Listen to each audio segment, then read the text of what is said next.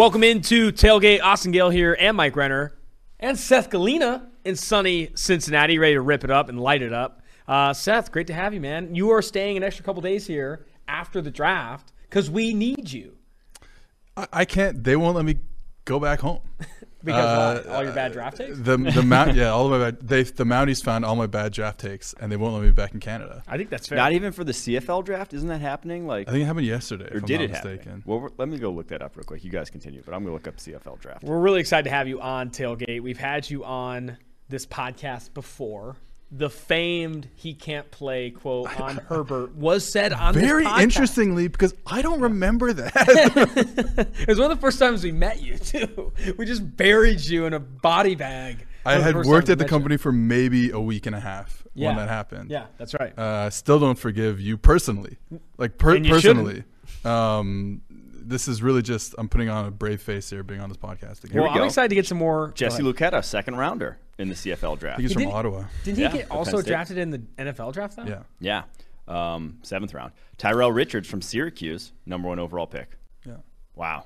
Well, you take you take guys You take with guys the from- idea that even if they're drafted in the NFL, well, first of all, there aren't many that are going to be drafted in the NFL, but you take them anyways just in case because at least you have your rights, to, you, the, the rights to them. But isn't that just burning a second round pick if he chooses the NFL? it, it doesn't matter. It's a CFL. I've always Like, had it the just- take though that the CFL has one of the most egregiously nationalistic rules of any organization I've ever the seen. The quota. If they have a quota that it has to be that many Canadians. If America had that for like the MLB, could you imagine the backlash of Wait, I didn't know that. the roster has to be 50% Americans? People would lose their shit. What- they what should, because then the best is- product wouldn't be on the field. I mean, that, well. if it was 50% Americans in base, Major League Baseball, it wouldn't be the best league. Yeah, and the thing is, the CFL is not competing to be the best league, right? They're comp- they're trying to be a Canadian league. They're trying uh-huh. to be a homegrown type of league. So what ends up happening with the They're quota? trying to be like a local coffee shop, yes, yes. essentially of Canada. Yeah. I mean, I'm not trying to be a dick. I, I, that's kind of like what the That's model literally is. what it is. John Metchie was a seventh rounder. That's fucked. Yeah, but Seventh again, it's round. like he was drafted later in the CFL than he was in. from Canada.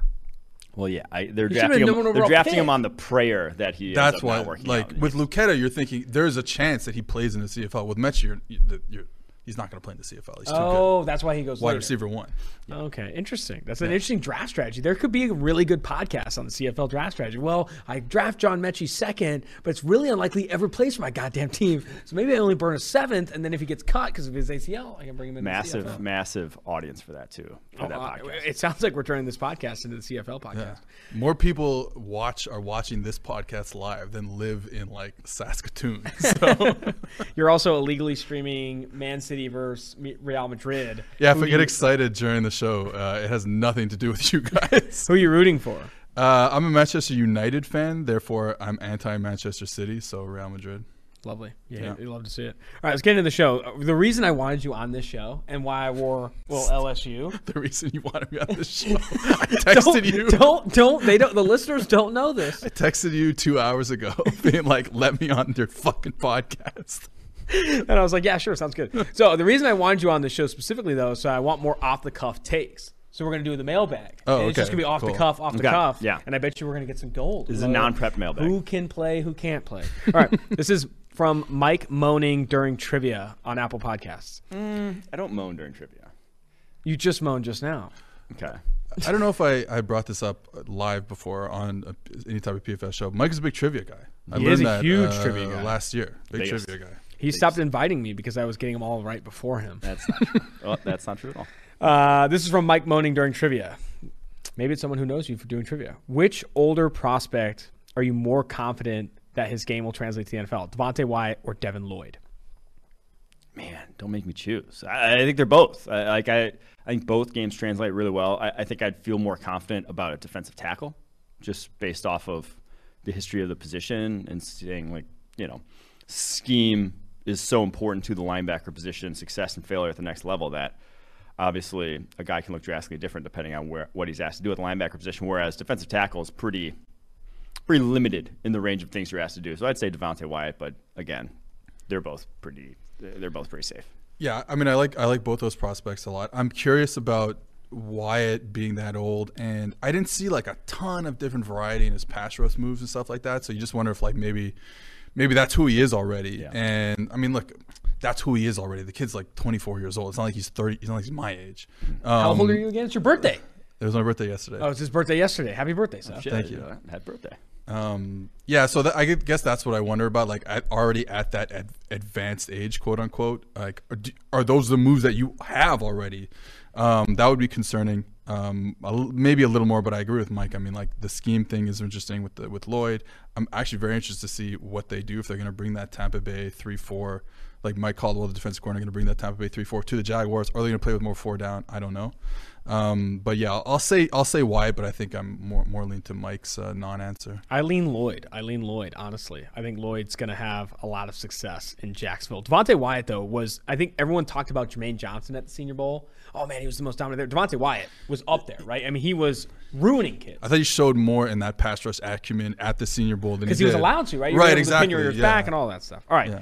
Uh, the last part of that comment also said Austin needs to either shave his mustache or lose the glasses. I can't see out of my right eye, so I guess it would be a contacts decision. All right, this is from Foster. Should have won. Hashtag robbed. The Ohio State receiver duo reminds me a little bit of the LSU wide receiver duo coming out. One comparison I really like is Garrett Wilson to OBJ. In the draft guide, the comparison used for Wilson was Diontae Johnson. What are some differences between Beckham and Wilson coming out that make you lean more Johnson for the comparison? Love the show. Also, my fellow Mastergators, stop the mic hate.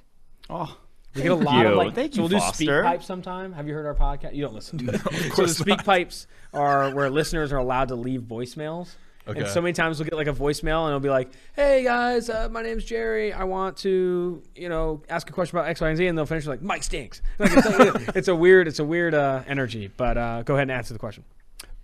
Seth feels like the one to answer about LSU guys coming out. He's an LSU fan. Yeah. I will say I wasn't doing like draft stuff back then. Say, I mean, I still the- that's the kind of not thing, is I doing draft was, stuff yeah. any, right now, but like, Don't tell me that.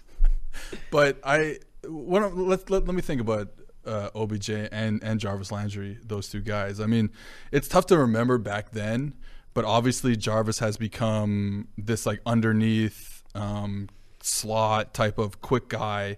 I think he might have played outside a bit more.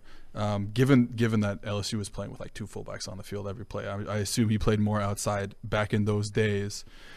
And yeah, I mean, I could see some comparisons to Garrett Wilson playing outside, having that like sudden start stop ability that OBJ had. So yeah, sure, I'm in. Uh, I'm into it. Let's do it. I think everyone for player comparisons, right, just wants to comp players they really like to really good players, and that's you know OBJ coming out at LSU was awesome. So with Garrett Wilson, I think everyone was looking for dynamic, smaller receiver that is phenomenal at the release point. I think Odell Beckham Jr. was exactly that. I like the Diontae Johnson comparison. Landry is nothing like Olave though. No, Like, yeah, I- that's I, the I don't see the one to one there. Yeah. So well, wasn't Landry, what did Landry run coming out? four Like seven seven. Yeah, Yeah. yikes. So All right, you, this- you forget how fast. Even, even when you watch the film, you forget how fast Olave is because it's like he's he's a smooth route runner, and he doesn't like he doesn't have that like burst.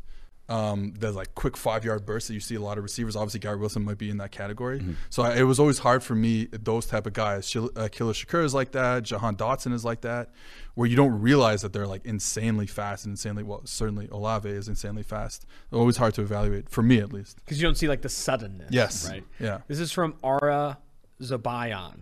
How confident are you that Bonitto can become an every down edge one day in the NFL? If not, should you still value him as a great designated pass rusher?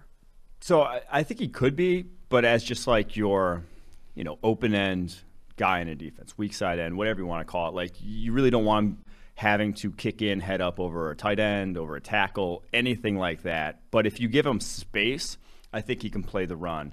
That's why I say like the open end where you're not really where you're really either setting an edge or you have that space to freedom to go either way on a tackle. He can do that for sure, but he's just not going to be versatile in, in that regard. So. Well, I think we talked about him specifically on the on the draft episode when he got drafted, just being like a guy who his plays against the run, just to to continue what you're saying, his plays against the run are just like, oh, I'm gonna set outside and then I'm gonna knife in and, and make a play in the backfield. So there's a spot for that, like you said. It, it can't be a guy who kicks in, like we've seen, you know, tra- like the top two picks, right? So Travon Walker can do it. Aidan Hutchinson can do it. He's obviously not like that. Yeah. But I think he has he showed enough moves for me even against the run that I think he could be a really good player. I think he's got a really nice speed rip out on the outside and just enough of that inside move that if the run game if, if he can just gain a little bit more power, a little more pop against a base base block, then I think he'll be good. Because I think he can keep himself like clean. Uh, He's not a guy who just you really worry about getting ripped off the line, like just really just getting moved and doing being a complete non-factor. Like anything can be a factor, but you're just going to take a little up and down play from a guy like that. Do you think his frame is relatively maxed out? I know there is some understanding or some thought sometimes with guys that are small. It's like, oh, once you get to the NFL, they're going to be blowing you up and you're going to be able to add some weight. Devontae Smith is definitely not one of those guys. Sometimes your frame can be maxed out. I don't think he adds 10, 15 pounds in Denver. Yeah, he's probably 250 and under his entire career, Uh, but he, he's 248 is what he came in to combine. That's fine. There's dozens of guys across the NFL playing at that right now. Next question's from Ch- Chad Daybell. Please bear with me with the premise and long windedness of this question. I was thinking about the edge class top five guys Hutchinson, Thibodeaux, Walker, Jermaine Johnson, and George Karlaftis, comparing them to the top five QBs in the 2018 class. Chad Daybell was just like digging here, dude. This is wild. What parallels do you see? Your confidence level, their college production, physical traits, upside and overall as Ross prospects. I came up with Aidan equals Baker, Thibodeaux equals Lamar, Walker equals Josh Allen, Karlaftis equals Josh Rosen, and Jermaine Johnson equals Darnold. What do you guys think? Do you agree or disagree with my wi- list? And what's your list? Does he also talk to like his wife about it? Because I feel like this is a situation where you're making just an insane comparable, Chad. That this is tough to see how you even saw this coming, but I, I like it. I will say with said with said premise, I don't think you could do too much better than what his were. I liked it. I You like know? his a Pretty lot. Yeah. With the premise, that's how it's going to go. I do think so. But now the premise is It's a lot. I would like to know where the premise came from. Yeah, you like, know, like who what was the inspiration of the comparable? I, but I like it. I, mean, I think the one I hate the most. Let's highlight the one we hate the most. I hate the Karlaftis That's what I Rosen gonna one the most. That one doesn't really Yeah. align. I get the Thibodeaux Lamar, and you understand the Walker Allen. I don't e- the Johnson Darnold one even because Johnson is not like with Darnold it was coming out like oh this guy has like all this untapped potential and he's an athlete and he creates all this torque in his throws and it's so nice and like Johnson is like he's like more polished but he's maybe not the athlete he's a little stiff so I don't know Yeah, Something- like Johnson would be like your Mac Jones coming out. yes that's exactly it yeah So Karlaftis would be quarterback prospect in recent years. Let me think of a good one. Hmm. Who would Karlaftis be like? Come on, we can do this. no idea. Justin Maybe- Fields. Mm, yeah, no. kinda- I don't hate Fields. I don't it. hate I Fields. can kind of see it Bailey Zappe. all right I have I have Ohio State takes I know we're I know Just go. Bear with me. Just light it up. Well, so I'm, I'm finally watching. I mean, I watched him a lot throughout the season, but I'm finally watching uh, C.J. Stroud um, for the College Football Preview magazine that everyone can go and find. Um, July 5th, I believe, is coming out. Yep. I I loved Fields coming out, but now watching Stroud, I'm like, am I? I was I too high on Fields? I'm serious, and I like because I like both of them, and I like I, I- Yeah. I would still put them both. Um, you know, I, I still think is a top five pick, but I look at that offense, and I'm like, man, they're they're creating explosive plays. Now the quarterback's got to fit some balls into tight windows down the field, but at the same time, like there's no there's no quick games, not even a lot of RPOs. I mean, they are just firing that thing in the seams, attacking safeties at a level that no one else in the country is doing. And you do see like I'm like, all right, is the offense a little uh, a little collegey, a little too collegey? I don't know. Definitely collegey. Yeah. I, I think that it also helps that they have really good receivers. like you cannot you were just talked about Garrett Wilson and Chris Olave. You know, one of the issues and one of the reasons why Michigan did so well against them uh, this past season was you can't press those receivers on the outside. They're too good, but they're also too good when you give them off coverage if they're running those like 18 yard, 12 yard, 14 yard speed outs, and the quarterback far hash can get the ball there on the sideline all the time. We saw it from Fields tape, we've seen it in CJ Stroud's tape. What Michigan was able to do was press them and then not allow over the top yardage. Um, you know, when you get pressed, you're going to go down the field. So it's just like you're playing against Nebraska or something. The teams are in a the defense are in a no-win situation. You just can't handle that that level of talent on the outside. I will say, Fields. You see the videos of him, his re- new release. He's got the tighter Yes. release now.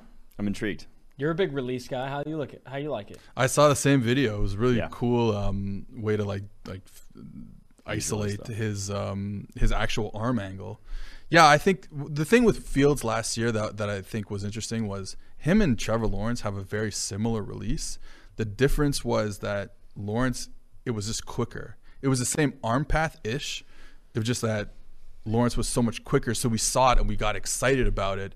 Honestly, honestly, not in a different way than Olave versus Garrett Wilson, where we can get more excited. I think they're both really good receivers, but we can get more excited about Garrett Wilson because the sudden starts. There's the quickness, the burst, the foot fire, the foot fire, right? Um, so that's that's like the same thing. So I, I think Fields had a uh, the release speed is more my issue rather than the elbow. Mm-hmm. But if the elbow gets better, that's great too. Something Mike and I have been doing on this podcast, Mike is not as big of a fan of it as me, is trying to give the YouTube chat that follows along live a prompt. And yesterday we saved it for the end of the show, and I got at least 15 DMs, even though at the end of the show there's listeners at the top with names for a strip club daycare combination. What Someone sent me today? tits or tots, oh, which I God. think is good. And someone said the playground, which I think clears the bar in so many ways. It's yeah. versatile, all that. Today, I'd like the YouTube chat who's following along live and you guys to think as we continue to go through this mailbag, a strip club gym combination.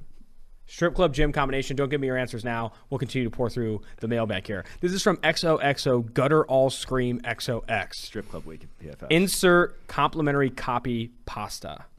Are there any players mm. in this year's draft who might be best served with a position change? I know you've talked about this a lot on mm. the draft with Daxton Hill maybe playing outside corner, Trent McDuffie in Kansas City maybe playing the Tyrann Mathieu role. He says here, I don't mean corner to safety or offensive tackle center, but linebacker to tight end or running oh. back to oh. kicker. Oh. Running back to kicker, no. So like, there's no one I'm suggesting that for. We, we haven't we haven't looked at them as kickers. We don't know who can kick. True.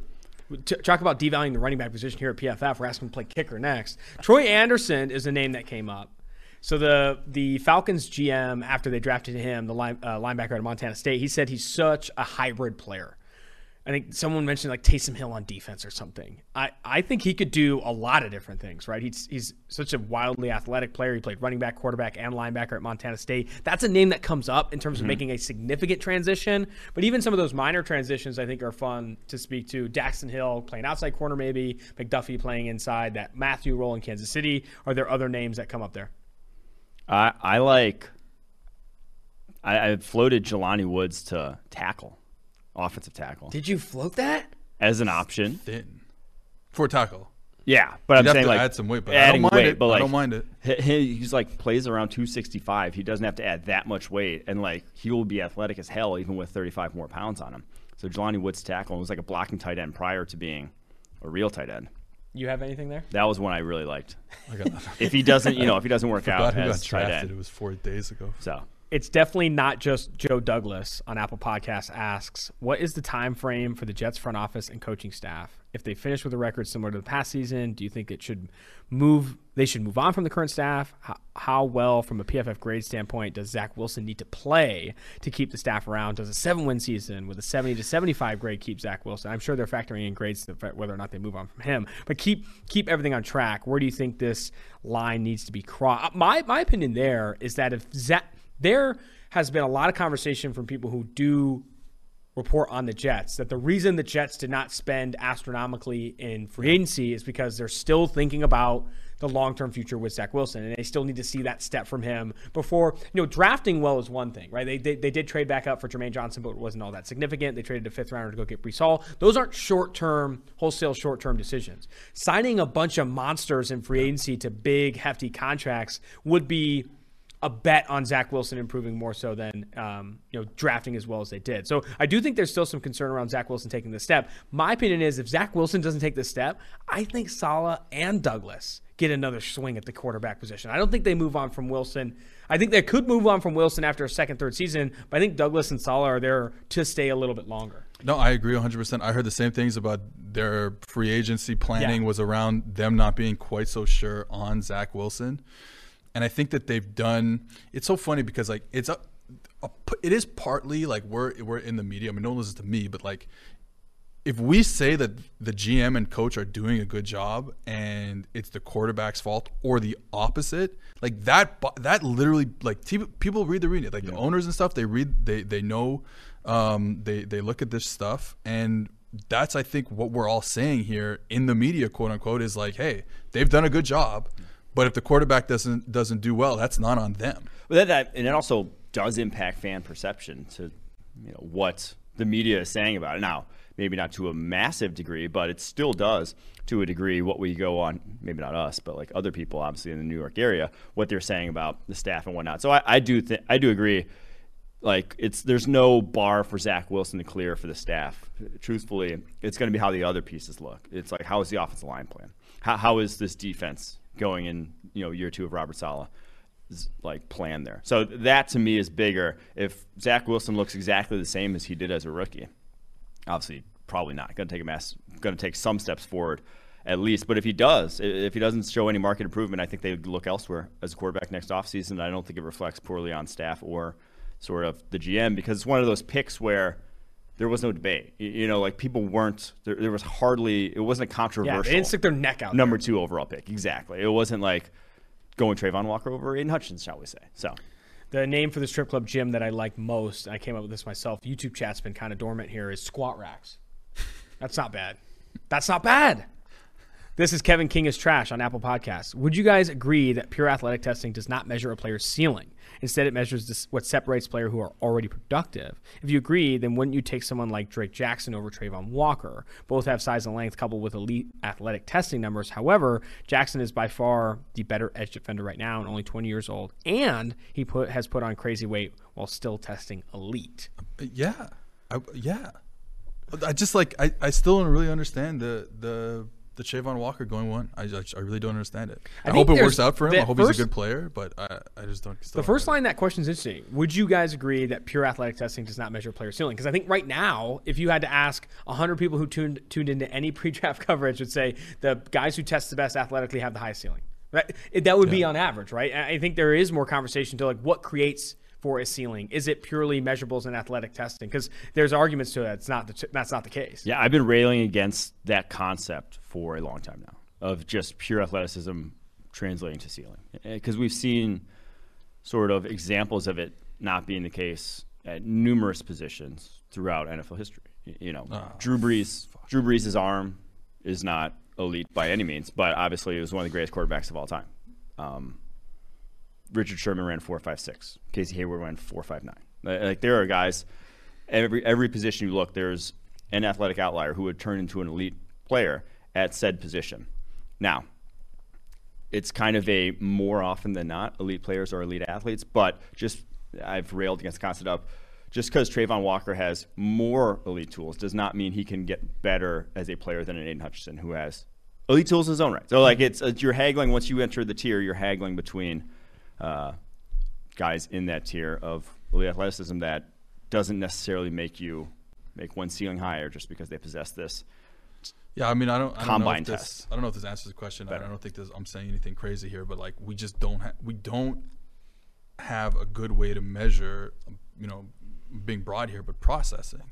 Not you know we talk about with quarterbacks all the time, but it exists with every player in every sport in any position like we just don't have a good way of processing that. And I think like and coordination. Co- yeah, exactly. And like things that don't, don't get talked about. Like you never hear someone mention the guy's yeah. coordination, but it's a real thing. It's, a, it's a real thing. Yeah. Um, someone I, I was talking to, not to bring up Justin Herbert again, but I was talking to someone who uh, who's been around Herbert, and he was like, he's he's uh, has like a photographic memory.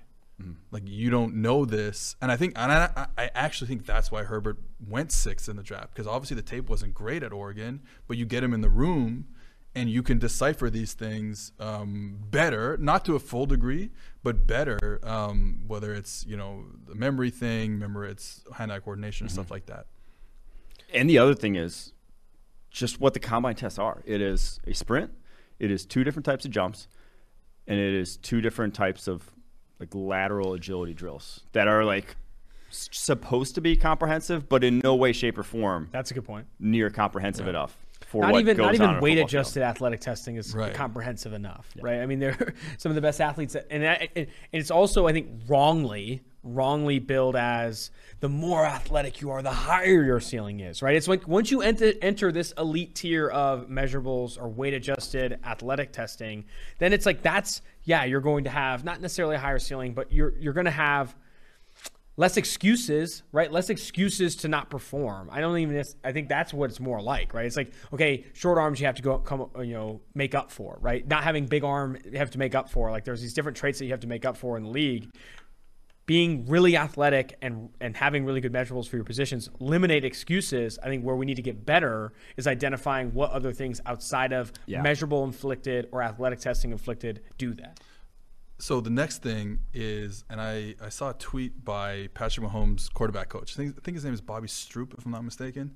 So B. one Stroupe. of, so one of the things that he um, Jackson. that he does is instead of just being like, okay, this is straight line 40 yard dash, there's a lot of like, I'm going to say a cool word here. There's a lot of curvilinear motions. Oh. And this is the type of thing that we are getting it into getting at in football coaching and different and coaching in different sports where it's like they will he'll race against a guy trying to catch him running like a zigzag type of pattern, like an S type of pattern, because that is more you. Ne- you're so rarely like running in a straight line for 40 yards, right? This doesn't happen.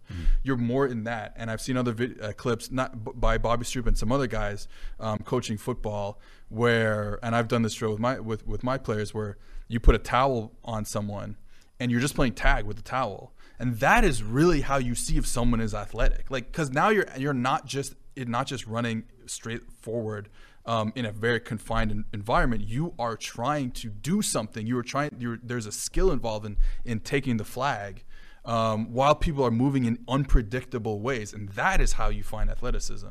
Um, Not in a straight line, not Yeah. in the L cone. That there's a lot of technique to the L cone. yes, All that you're stuff. practicing that stuff, and it doesn't change. It- the, the L cone does not change when you're practicing it at your gym to to Indianapolis. This conversation has gotten really interesting, but it's not all that dissimilar to like standardized testing, right? Yes, like, exactly it. Standardized testing is supposedly like testing IQ and like the one like all that stuff, or even in school, like an SAT score is like this guy's smarter than this guy. It's like no, like that's not how it works. People are preparing for the test. If you read the SAT prep book for a week, you're gonna grade a lot better, and that doesn't matter how smart you are, how dumb you are. That's just like legitimately impactful. Same with these guys who like literally quit doing anything football related for three months just to try and run in a straight line and run a three cone better. So it's it's an interesting conversation. A couple updates here from the YouTube chat. Some terrible names. Strip club gym. Oh no, it says to the max. That's not great. Big racks, I think is low hanging. some- fruit. Big. Someone said strip club gym. Like no, that's that's the exercise. I like that. Big racks, I think is solid. Yeah. Rack them up. Someone said personal breast. I don't even know how that makes sense. And like, someone said spotters. I had that one in my head, but spotters I think is good. That's good. Yeah. spotters is not terrible. what about like peak performance? I hate it. Peak performance. Try harder. Peak. Um, try harder. that one's that one's solid. This you don't. This is from Do, Ty. do, P- I have a question for you too. But you know what? No, I shouldn't ask it. I should ask it. now you have to. We're live on YouTube. I was. I don't say anything negative. Okay, don't say anything negative because I don't want to reveal too much about you, you two personally. How has the podcast? Just be positive, please, just in case. Well, how has the podcast changed since you guys have moved in with each other? Do, do the people know that you guys live together? Yeah. Okay. Not much, truthfully. Really? I barely see Austin. Yeah. Yeah. I'm, I'm, I'm usually just in my room chilling. We hung out last night. We hung out last night and Yeah. played some Halo, which was lit. I so bad at Halo. So bad at video games. I was pretty bad last night. Yeah. This is from rough. Ty six nine eight seven. Love the pod and discussions you guys have. How's the chain transformation going? Not well. Also, what are some storylines you guys are But the most chain's been working for you lately. It's been- it's that's been a nice. good. That's probably your best chain fit yet. What's up? That's yeah. That's a good chain fit. I might do the chain when I Get get the home. chain. I've been thinking about it. So my thing is, I've been telling a lot of friends this. My thing is, I want to do, I want to do the cross dangly earring. Okay, well, not that. That's he, he lost us, dude. You lost. Ooh, the someone audience, just said so- the sweat pit. no one is going to that strip club if it's called the sweat pit. Oh god. Don't get the dangly earring. Yeah. You guys shut that down very one quickly. was- Well, as we should. That was a step too far. That was like two steps past. Can we finish this guy's question? Yeah. Unless you're ready to I talk about think it. so. What are some storylines you guys are most excited to see play out in regards to the 2023 class? Who has a chance to raise slash lower their stock this upcoming college football season? It's obvious. It has to be the quarterbacks. Mm-hmm. There's so many like really talented quarterbacks in this class, and after a quarterback class that literally the NFL just took a shit on and hated, letting quarterbacks fall as far as they did, there's going to be a lot of teams hoping Devin Leary pans out of NC State or Tanner McKee takes a step at Stanford. CJ Stroud and Bryce Young. take a step. He's the first round. Stop. C- CJ Stroud and Bryce Young maintain like this number one, number two overall mm-hmm. stuff. People want Will Levis. People want Tyler Van Dyke, DJ Uiagalelei to figure it out. Spencer Rattler, who was a projected number one pick. There's so many quarterbacks in this upcoming class where there's some hype building, and I bet you there are a lot of teams who are literally on their hands and knees praying that these guys actually live up to the billing. That I think is going to be such a big conversation in 2023. all aboard that train, the quarterback train. I guess for me, playing off that is like, where does Will Anderson fall, into fall into this? Because he might be like, just the, no matter which quarterback takes a step, even if Bryce Young wins another Heisman, like he still might be. Like, do you still do you take Will Anderson as like the number one overall pick? Um, because he's just that good. You just can't pass on a generational type of player like that. I don't know. My most interesting. Well, obviously, quarterback's pro- probably the most interesting, just generally. But a close number two for me is this running back class is about to be insanely good. Like maybe better than 2017 when we had Fournette, McCaffrey, um, both go in the top 10. So the debate around who's going to go in the first round, because Bijan Robinson from Texas, I'll tell you right now, he's going to go in the first round next year. You have Tank Bigsby from Auburn, De'Von Achane from Texas A&M was going to run the four twos. DeWayne McBride from UAB, who I whose tape I absolutely love. Sean Tucker from Syracuse. Like there's a ton of talent in next year's class that will be in that borderline first round range that the, the PFF forecast might have an aneurysm on it. they, they might they might they might f- literally fold. I, I think I heard quit. I heard the PFF forecast said they're really high on Bijan Robinson. And they think he could get a premium. Well, that's why they're mad about deal. Breece Hall. They said wait till next year's running back class. That's why. Cut That off my punchline. Oh, sorry. It what was it? such a good joke too. It wasn't that good, but I still think it could have been heard. What was it? I said I think the forecast guys are high on Bijan. They could get a premium UDFA deal. But now it's terrible saying it second time. All right, uh, milk crate on I'm YouTube. glad I interrupted the that. milk crate, the milk crate on YouTube. Curls and girls. I don't really like that. Then someone Joey two I actually don't mind I think that. this is the You're winner. good, milk crate. You're good. Joey two times. This is the best one. Barbells, but bells spelled B E L L E. Yeah, That's, that's- hot. that's That's very classic. well done.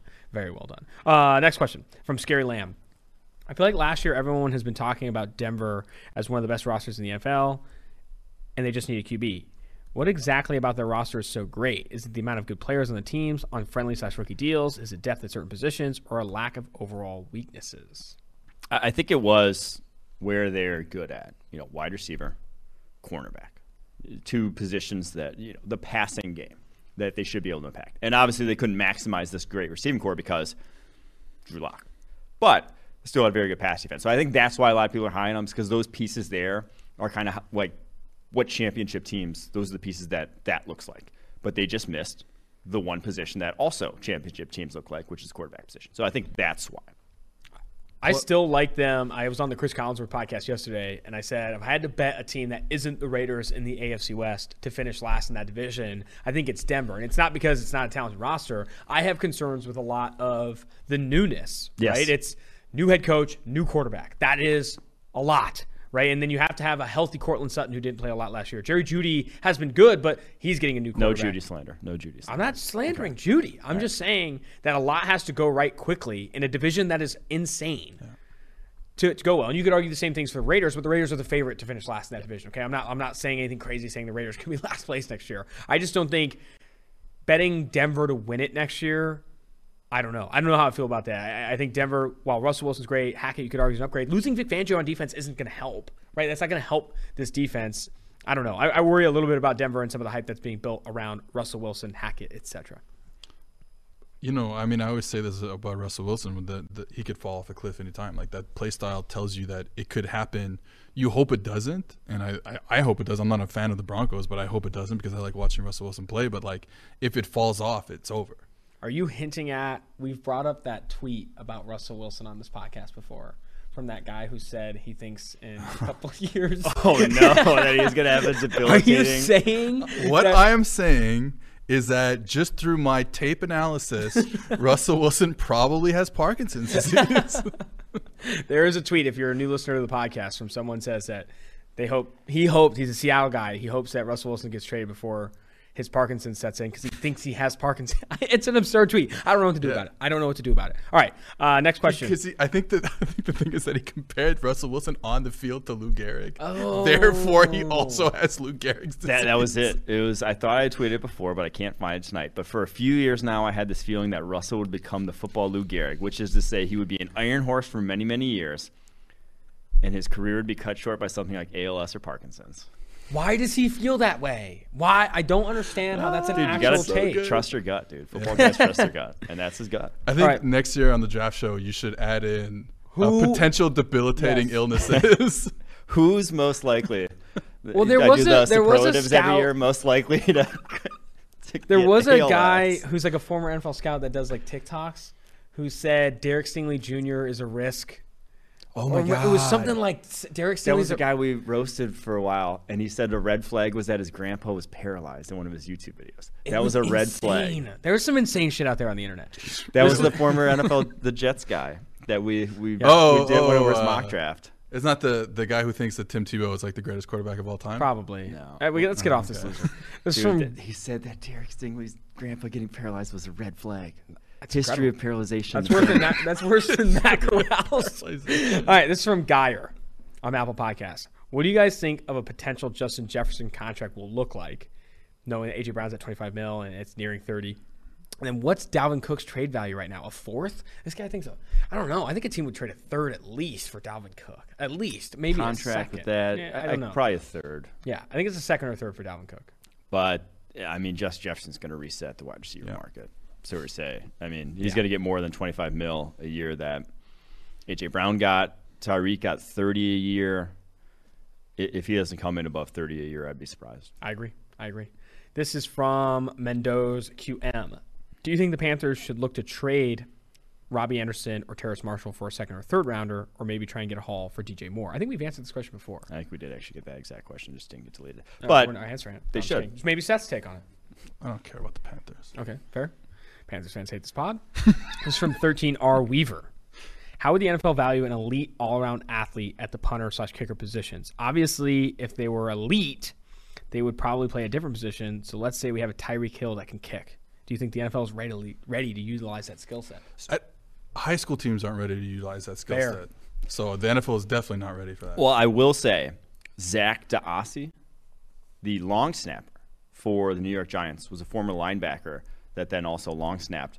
Was not a good long snapper by any like measure of long snappers, but they kept him around because he was by far the most athletic long snapper in the NFL and like could actually tackle, could actually make an impact as a tackler on special teams. So, if there's going to be any position where you could forego acumen for athletic ability, long snapping is the one that I think you'll see teams be willing to do so for. I feel like there are enough, you know, I made at the high school comment. I feel like at the high school level, you have enough good athletes who play quarterback and then can kick because I don't know they played soccer or they're just mm-hmm. good kickers slash punters and never use and that would be the time to use your because like your quarterback who's like a good kicker uh, slash punter is probably just as good as your high school kicker slash punter. So you can use them in creative ways on fourth down and stuff like that. Um, you know third down punt I guess. Um, but uh, you never you just never see it. Uh, all of, I've been around it enough to, to know that I think. From Nicholas C underscore three. Every position group in this draft is in a giant fight. Last one standing wins. Who's winning in each position group? He has Malik Willis, Dameon Pierce, Drake London, Jelani Woods, Trevor Penning, Cole Strange, Luke Fortner, Kaiir Elam, Kyle Hamilton, Leo Chenal, Jordan Davis, Aidan Hutchinson. Maybe we go start with quarterback. I don't hate the Willis idea. Six foot, two twenty. Yeah, hard to go against. him. Matt Corral. I don't. Well, you see, I mean, he's got nothing to lose, right? he got his last on the. Stop. I mean, Corral already did he did he beat up like Wayne Gretzky's son? Oh, did he? You if that's didn't hear true, then? I'm going Corral. That's Corral. running back. Who's the biggest running back in this class? I don't know. Brian Robinson is probably like the. With the Most Wake, Wake, Wake imposing. Forest, Zander, Zander Horvath. Oh, Oh, he's like yeah. a fullback size. That was the oh, that guy would Purdue eat guy. somebody's lunch. Yeah, he's like- not bad. Let's go Zander. Okay, wide receiver though, no one's beating George Pickens, dude. That guy's Oh, crazy. duh. Not even obvious. close. you see the video of. George Pickens? Can we put the video of George We'll- Pickens we'll getting save it for drafted next week. up? I know exactly what that you're thing talking was about. fucking incredible, dude. He's insane. He's he obviously looked out of his fucking mind. He he, he looked. It, it didn't look like it. Just looked crazy. Like it looked like a crazed person. That's exactly what you want in this in this exercise here. Tight end, I feel like it's kind of obvious. It's Kokeeft. yeah, Kokeef's a Yeah, because the issue with John Woods is too tall. Yeah. low center of gravity. Yeah. Trevor Penning's probably right. He almost killed Desmond Ridder. So I I feel like there's an opportunity for Trevor Penning to be the biggest winner in a tackle fight. I mean, Icky though. Daniel Faalele, though? Icky. Are you beating Faalele Dan- is too Well, hot, what- tall. Cut is him, he cut him fast down, dude. enough to like? Or we're talking about like in, a, in an. MMA type of like situation where you're in a ring with someone. Yeah. I, I think Faalele is too slow. Okay. I'm not, I'd, I'd lean Icky, dude. That guy's. Yeah, he's not bad. Does he all. have the powerful dude. nastiness, though? Yeah, he's got. He's just a scary dude. All right, interior offensive line. Cole Strange is what he had. Any other guards you think would be I up on like. some kids? Well, I don't know if guard or tackle, but Darian Kinnard. Oh, Derek yeah. Kinnard. He's got 11 inch hands. That Dude. guy's throwing Oh, yeah. baseball bits. Yeah. Um, That's Kaiir good. Elam at corner. I don't know. I think corners. You need a bigger corner, though. Sauce, I kind of like. The the little Zyon skinny, though. McCollum, big kid. Oh, Tariq Woolen, maybe. He's a big dude. Yeah. I'm trying to think. Cam Taylor Britt's pretty physically imposing guy. Pretty. pretty Safety, hitter. Kyle Hamilton. No, Who? Lewis Cine. Oh, Lewis Cine. I like Not even that. close. Okay, Lewis okay. Cine will Lewis Cine will like take your head off, like on the football field, and I think he would do the same thing. Uh, Linebackers gotta be Leo Chenal. That, you I got like that Leo one right. Chenal. yeah, that's fine. Jordan Davis. at DT, DT. Jordan Davis. Yeah, yeah, fine. Edge. Edge though, that one. Fight. Travon Walker. Travon Walker's got like prototypical like boxer skills. Dude, yeah, if those long looking. arms. But this is more just fight to the death, Oh, it's death now. right? Last one standing, fight to the drop. Um, I like Walker.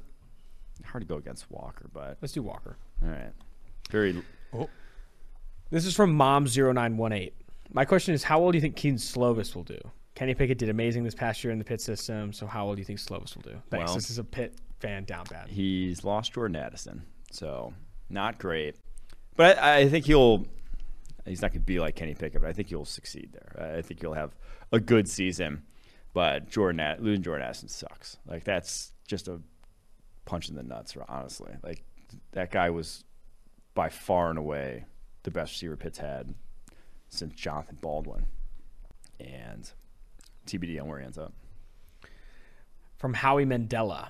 Do you all ever experience imposter syndrome? Your rise has been, dare I say, cliche, meteoric, and it seems like uh, j- bumping shoulders on GMFB with all these big names would be intimidating, or maybe you're just sociopath with no fear. I think everyone in this industry has imposter imposter Oh. syndrome. Everyone's just a sociopath.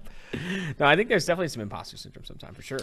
I, I don't really feel it, truthfully, but more get, so. over, get over yourself. more so Piece of shit. it was so okay i will say but it but it was like um when i went on the, sh- the bachelorette like going on that i was definitely like out of body i'm like this is fucking not real like this is ins- absurd but so since then i've, I've i haven't really felt it truthfully good for it's you, just man. my whole it's just it's Seth, weird. how do you feel? Ever since I did the PFF 2022 NFL Draft Show with former Bachelorette contestant Mike Renner, I, I just feel up here. it's just it's just I'm so calm now.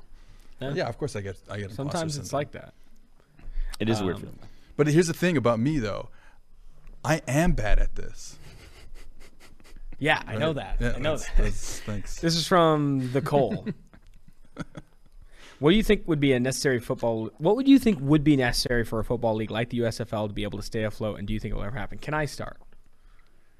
no, U- USFL or any league that's trying to compete for not with the NFL. Throw the NFL out the fucking window. That's one swear word. Uh, If you're trying to c- compete for airtime and watchability with college football and the NFL and all the other sports that exist, you need to do something significantly different in how you broadcast the game and how you market the game and who plays in it. Like period. I'd rather see you every team has to have one dad on it. And like it's and it's a guy like, like, I'm saying like you need to like it's not as simple as like we're just gonna take all the players that the NFL doesn't take. That's stupid. That's like you're never going to win that way. So she went from there to a team has to I'm have saying a father I'm, on no, their team. I'm saying not a father necessarily, but like you, you can pick like random people or something. It just has to have a Oh, like an the average Joe. Yes. What's the market factor for USFL? Hmm. it's like the NFL, but all the players are worse. It's like I don't get Yeah. it. Like I don't get it. I, th- I thought the XFL was trying to do some stuff, especially with the betting stuff. They had the Pat McAfee stuff. on the football field. Yeah. They did they did the fan engagement. There was some stuff there. There Yeah. was some breed. I haven't watched the, the this USFL this season. I'm, pr- hopefully this weekend I get a chance. But like I haven't heard anything where they're doing it besides like miking up the players. Yeah, that, but that, which is not who enough. Cares? Who not cares? enough. If it's not a G League for the NFL, which the NFL doesn't want that, and college football does not want that, and those people have enough more money than God to block that. The USFL needs to do something wholesale different that makes it watchable, and it's not. I guess. Guess what? It's not hiring retread coaches Yep. and retread players in the NFL. Yeah, and Kevin players- Kelly should be the head coach. Why are you putting Fisher in there? You don't need those guys. You Nope. need like, hey, we just brought in this sophomore at Montana State High School, and he's going to coach this team randomly. Like, you need to do something absurd. Well, to me, to me, there were two paths to success for a USFL or some other league to actually become a viable yearly watchable experiment. One was to steal college players, which is not happening anymore with NIL. Uh, that that ship has sailed because they're making more in college than they ever would in the USFL. Two is to get NFL affiliations. So if you're watching a team, this is the affiliated. You know, this is Has the. Packers team. This is the That- the NFL never do team. that, though. I- I'm just saying that that's the only way to viable because you can't garner.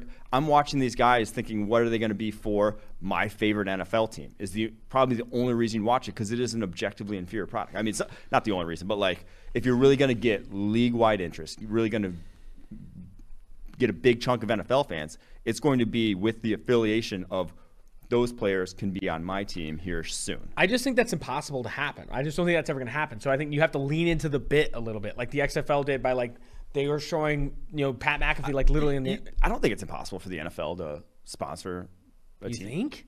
I mean, maybe not the USFL, but I don't think it's ridiculous that Yeah, there in time could be the NFL's affiliation, like as a feeder program. Maybe you're right. I mean, they had NFL Europe for a, a while, which was that concept. I do think the NFL is waiting for one thing, t for one of them to be viable, to make it past Yes. one freaking year, and then, um, you know, a few years down the road, saying, "Okay, this is viable. We can get our we can get our hands in here." And, and that was the business plan of the AAF to begin with, was basically just to prove viability and then try to get the NFL Then, influx. then don't you think if the NFL was even remotely interested in that, say it, the USFL does last year, second year, whatever, don't they think they'll drop the eligibility rules of like staying three years in college or whatever, like or what would to like let people go into the USFL? I don't know because I right now the NFL has a really nice G League and they pay zero dollars for it and it's called college football and it's a very watchable product. More people watch Mississippi State's home opener than they've watched any Reds game this year. But, like it's it's a very, it's a very it's already good and they pay nothing for it.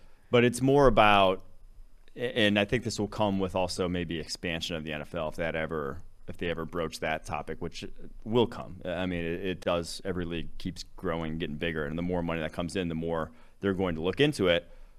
But the limited practice time, the fact that guys in the bottom of the roster really aren't getting reps, aren't developing, coaches and GMs and front offices are going to clamor for the ability to have those guys get reps somewhere, I- and that I- would be a, a secondary league. I think So- we have to pause this because we're all making these takes on what the NFL should do. Empower 1969 and YouTube has hit the nail on the head in that the NFL weakness is that it's garbage officiating and it needs to go back to how they played defenses in 1970s. Decriminalize the offense, you know?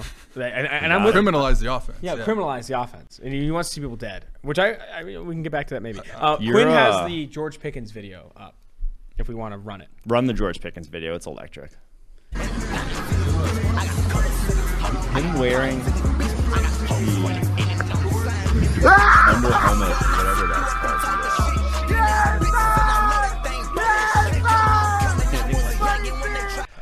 Serpent. I don't know, I man. don't In front know of his if I- I TV. can't speak on this. I don't know what that is. I don't know what that is. Can we I did- also get a picture of like Ernie McCracken from Kingpin up here with Austin side by side? What's hair. Ernie McCracken? Look up Ernie McCracken. Oh, Bill no. Murray's Is character from rough? Kingpin. Oh. Just look up Bill Murray's character from Kingpin. Okay. Um, this is from Will Clank.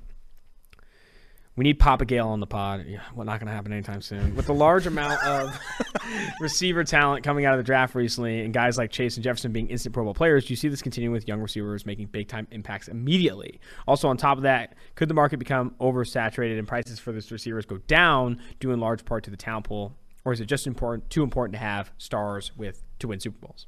I agree about the trend of receivers making an impact early. Now, Chase and Jefferson were special prospects. They're not every year. You're not going to get that. But I do think that there is just like you know there will be more thousand yard rookie receivers than there ever were in the past because guys are playing and getting reps from ages 13 through college, high high end reps. You know, like really being involved in passing offenses that are now translating to the NFL. So it's it's not it's going to be far more common in the coming years.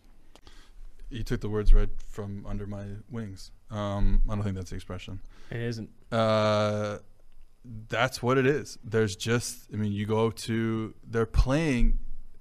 You know, I, I talk about like with you know as someone who's like been around quarterbacks for a long time, and I'm always like, yeah, you'll people like, oh yeah, this quarter, private quarterback coach are taking over the world, and most of them suck and blah blah blah. But I'm just like, all right, yeah, m- maybe they do suck, but I'll take a quarterback getting reps 20, 12 months a year Mm-hmm. while playing other sports. I, I get that, but getting those reps 12 months a year, and I think it's the same with receivers playing seven on seven. It's like, yeah, seven on seven, quote unquote, real football. No, but they're getting cl- reps that are very close to real football. Um, at least from a micro perspective, from an individual perspective, you're getting that 12 months a year, 10 months a year, more than they ever had. And then they're going to their high school teams and they're throwing the football more than ever.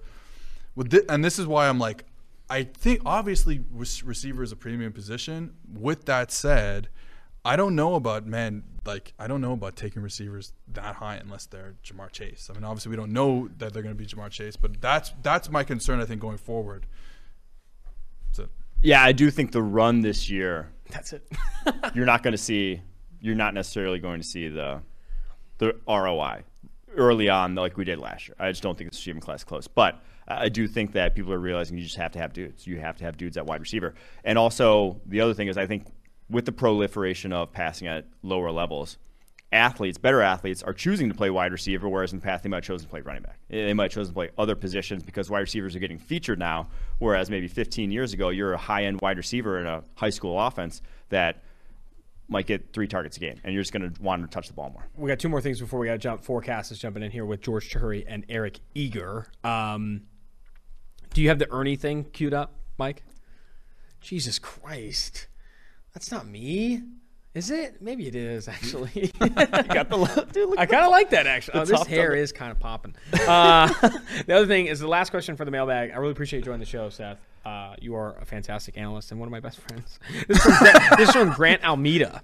Austin tells me he, Austin tells me this like every time we see each other, and I just haven't responded. So there's ever. one time, there was one time where we were bevved up a little bit, and I was like, you know, you remind me a lot of one of my really good friends from college, and he was like one of my best friends. We don't talk anymore, but like it's great to have a friend like you, and he's like, cool. and then I went home, and then you guys went. Then I was like, I'm going home. All right, this is from Grant Almeida to close out the podcast and my sorrows. How good does a Canadian high school football player playing in Canada have to be relative to an American high schooler in order to be recruited to a top American high school? Obviously, in recent memory, Bama recruited two highly skilled Toronto kids, wide receiver John Metchie and D lineman Isaiah Hastings. You're obviously So it's really, resident it's really the issue is not even position players anymore, or anyone but quarterback. That's that is really the issue is quarterback. Um, the issue is that none of them are good. no, the issue is that I don't think that they rate quarterback film from Canada, where you can they'll still rate because again we, we go back to this the same thing that we talk about all the time. Oh my god, um, is that we can always project athletic ability. So you can go on the tape and see John Metchie is like a crazy athlete, and then well he'll he'll work somewhere, right? Yeah. So that that that Oh, I see what you're saying. yeah, that barrier has been broken down. It's the quarterback um, that you know there was a, there was a there was a um, amazing quarterback out of Montreal this past year who just didn't get the looks in the states because they saw the tape and they said, well. You know what I mean? That's not enough for us because you're playing, you know, in a Canadian league and Not even if there's blah, a blah, blah. quarterback with like crazy arm talent or super athletic in Canada. Those guys aren't even I- getting looks too. Michael O'Connor, Penn State, uh, the the O'Rourke brothers, uh, Ohio, Jack Zergiotis from Montreal, UConn. Like they're they're there. It's just like it's it's tou- that's the toughest one. But I, I think we've broken down the barrier for the other positions. Do they play Canadian rules in high school? uh, BC, like where Vancouver is, they do they play American. Okay. Some places, the rest of Canada is uh, is Canadian. Gotcha. Well, this has been a fantastic show. Really appreciate the time, Seth, and I wish you the best and safe travels to Canada. Thank you. Uh, until next time, Austin Gayle, Mike Renner, Seth Lena, Tailgate.